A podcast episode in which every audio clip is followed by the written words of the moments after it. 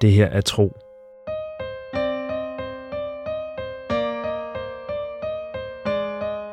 En eventyrlig podcast fortælling i 55 afsnit.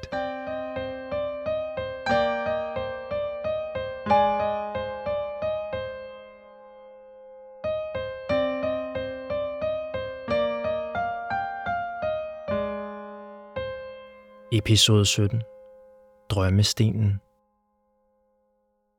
Tro stiger først på vej, så på liv. Skovfolket har været her, og også lærsnuderne. Vej serverer urte til efter suppen. Hun nikker. Ja, først kom flokken af lærsnuder, og så noget tid efter jægerne fra skovfolket. Er det ikke rigtigt, bror? Liv sukker.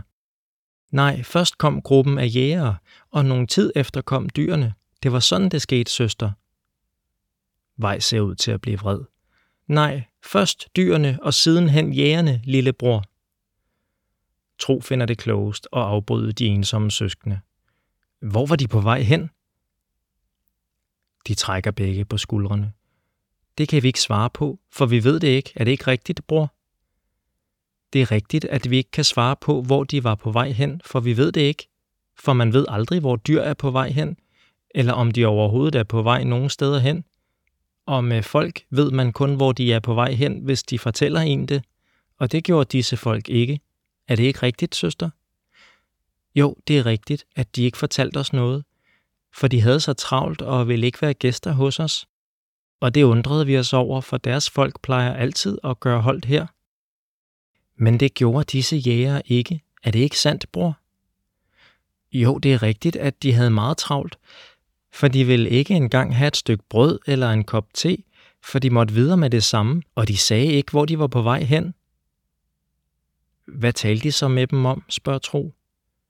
Fera strikker sin te i stilhed og følger samtalen med den ligegyldige mine, Tro har bemærket, at han anlægger, når han i et stykke tid ikke har været i centrum for opmærksomheden. Den omrejsende tager sin pibe frem og tænder den. Vi talte kun med deres anfører, og han var alene interesseret i vilde dyr, siger Vej. Men vi havde ikke set vilde dyr i flere dage, bortset fra flokken af lærsnuder, og det fortalte vi ham. Er det ikke rigtigt, bror? Liv nikker. Jo, det er rigtigt, at vi fortalte ham, at vi havde set flokken af lærsnuder passere forbi. Det husker jeg nu.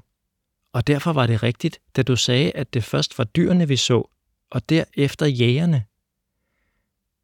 Men hvad laver jægerne her? Tro slår ud med armene. De har intet at gøre her. Deres jagtområder begynder ikke før mindst en dagsvandring væk. Hvorfor sagde I ikke til dem, at de ikke kunne bruge deres modbydelige våben her? Liv løfter hænderne afværgende. Som jeg fortalte, så havde de travlt, og vi nåede ikke at tale ordentligt med dem. Er det ikke rigtigt, søster? Vej nikker. Det var nu mig, der sagde det, men det er rigtigt, at vi ikke talte meget med dem. Og man kan ikke sige, at de var på jagt, for de sne sig ikke afsted ligesom jægere, men bevægede sig nærmere rundt som... Hun går i stå. Som omrejsende, supplerer hendes bror. Er det ikke rigtigt, søster? De var som omrejsende. Jo, det er rigtigt. Og efter vi havde fortalt dem om lærsnuderne, skyndte de sig i samme retning som dyrene, siger Vej. Mod skovene, spørger Tro, men kender allerede svaret. De to søskende nikker. Fera skaber højlydt. Om forladelse, siger han, men det har været en lang dag. Han banker sin pibe mod kanten af bordpladen. En enkelt glød lyser orange i det tiltagende mørke. Liv rejser sig. Det har været en lang dag. Vi vil gå til ro nu. I morgen vil vi tale mere, inden I drager videre. I kan bruge vores sovelejer, og Vej og jeg vil tilbringe natten i forrådshytten. Er det ikke rigtigt, søster? Jo, vi vil sove i forrådshytten, bror. Er det ikke rigtigt? Tro ved, at det er vejenes lov, at man tilbyder gæster sit eget soveleje, ligesom man altid deler sit brød med andre rejsende. Feras skynder sig dog at afslå deres tilbud. Vi takker mange gange for den høflige gestus, men foretrækker at sove i kernen. Den har bragt os ro og hvile i mange nætter, og vil også gøre det i nat. Er det ikke rigtigt, tro? Tro nikker, selvom han sandt at sige ikke har tilbragt en eneste nat ved siden af Feras. Når den omrejsende er faldet i søvn og har begyndt sin rytmiske, langsomme snorken, har Tro taget sine tæpper med sig ud og er faldet i søvn under nattehimlens stjerner. Her er han vågnet tidligt og har nydt den stille morgen i sletternes velkendte, langstrakte ubevægelighed. Når Feras er vågnet, har Tro allerede været oppe længe, og Feras har sat pris på, at der var gang i ilden og varm grød og te. Den omrejsende har haft det indtryk, at Tro har sovet ved siden af ham, og han har ikke set nogen grund til at ændre på det. Vej rejser sig også op. Hvis det er, hvad I ønsker, vil vi byde jer godnat. De to søskende trækker sig tilbage, og også Feras og Tro gør klar til natten i kæren. Denne aften er det ikke alene Feras snorken, der afholder Tro fra at kunne sove. Hans hoved er fuldt af ord og indtryk fra dagen, og de vil ikke lade ham falde til ro. Selv længe efter han har forladt kæren og lagt sig ved de ensomme søskendes ildsted, kan han ikke lade være med at tænke på det ukendte mørke, han har set, og på fortællingen om lærsnuderne og gruppen af jægere fra skovfolket. Da han endelig falder i søvn, er det som om hans tanker blot glider videre ind i en drøm, der bliver ved med at kredse om det samme. Igen og igen ser han et mørke, der rejser sig som damp fra jorden, siver ud af træer eller tager form i skygger fra folk eller dyr. Han ser gruppen af jægere for sig, og selvom han aldrig før har set skovfolk, er han ikke i tvivl om, at de må se sådan her ud, stærke og adrette, klædt i læder og dyreskin og bevæbnet med spyd og buer. Han ser også Euselia og hendes flok. De løber i blind panik, men det er ikke skovfolket, de flygter fra. For skovfolket er ikke på jagt. De flygter også fra det tiltagende mørke, og frygten lyser ud af deres øjne, mens de forsøger at undslippe de voksne skygger bag sig. Tro vågner med en fornemmelse af, at han har gennemlevet de samme få øjeblikke adskillige tusinde gange. Da han slår øjnene op, er de ensomme søskende allerede i færd med at tilberede morgenmad. De har fået liv i ildstedets gløder, hvor en gryde vand nu er i kog. På trods af de dystre drømme og de mange tanker, føler Tro sig udvilet og klar. Han sætter sig op med et ryg, ivrig efter at ryste nattens syn af sig. Se, bror, han er hos os igen, siger Vej. Godmorgen, Tro, og velkommen tilbage. Inden Tro kan nå at spørge, hvad hun mener, fortsætter Liv. Du har ret, søster. Tro er tilbage. Han hælder vand over en håndfuld tørrede urter og rækker Tro kruset. Hvor har du været? spørger han. Hvad mener I? spørger Tro og lugter til drikken.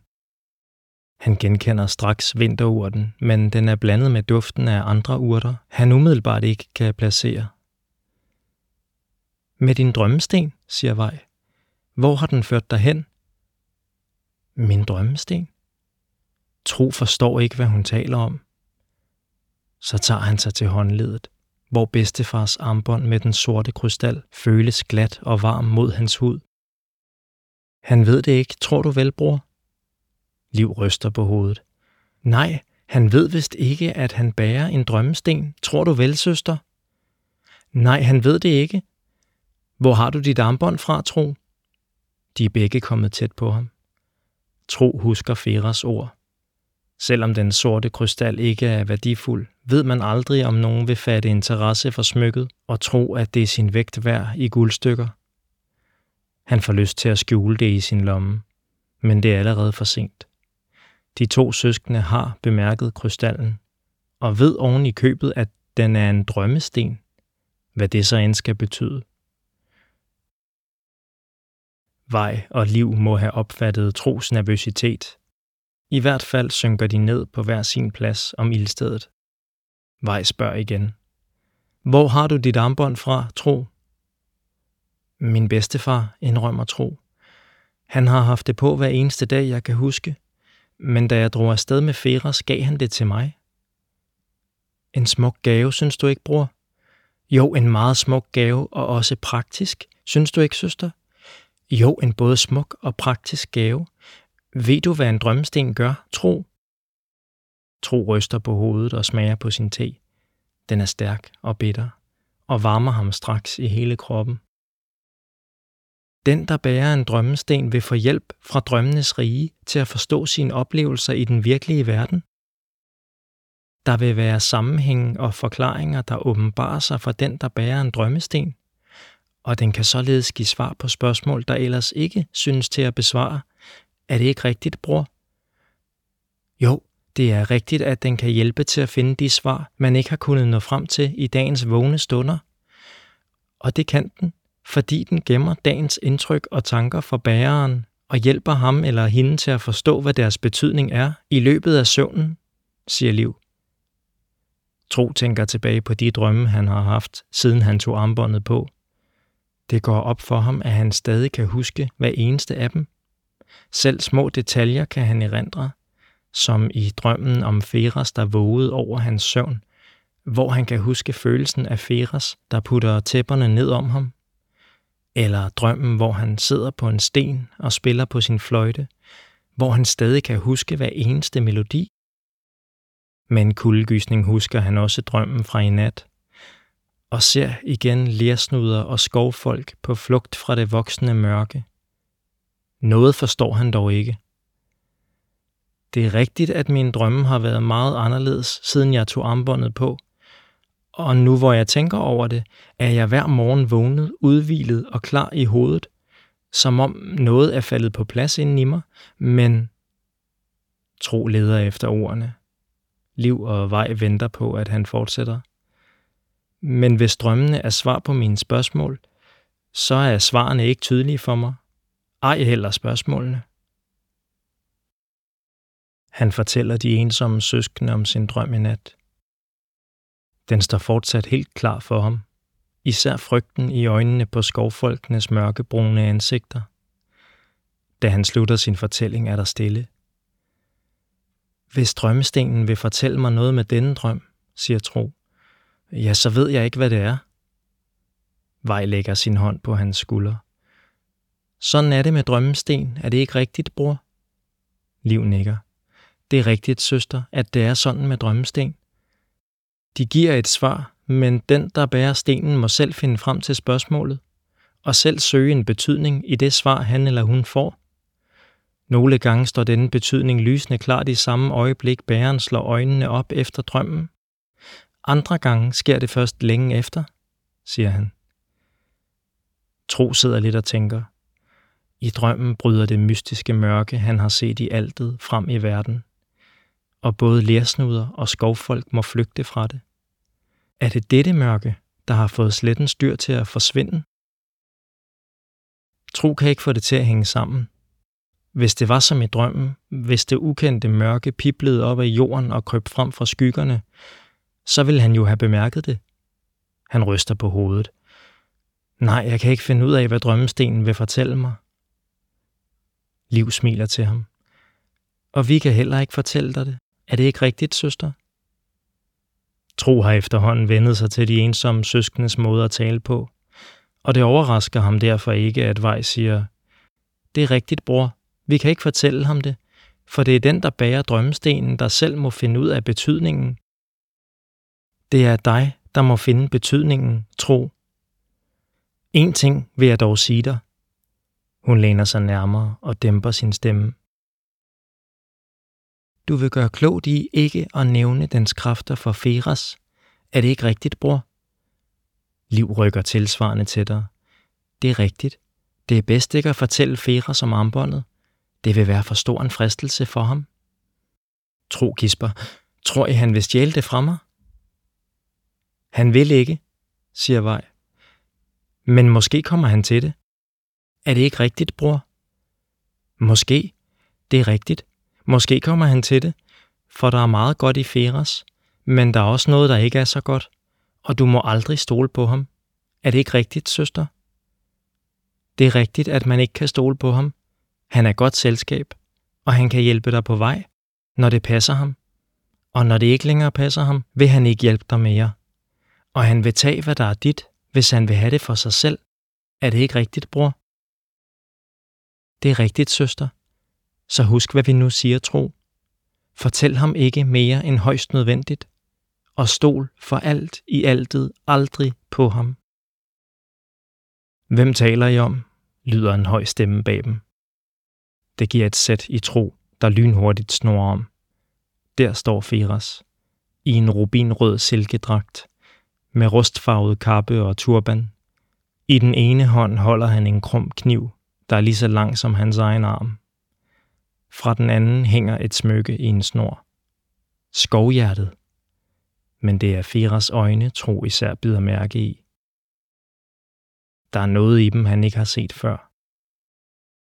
Et mørke, der får det til at løbe ham koldt ned ad ryggen, her i morgensolens tiltagende varme. Sådan slutter denne episode af Tro. Se et kort over alle byerne i fortællingen på tropodcast.dk. Her kan du også se Christian Funders flotte illustrationer. Tro er skrevet, indtalt og produceret af mig. Jeg hedder Mikkel Prytz, og jeg håber, du vil lytte med næste gang.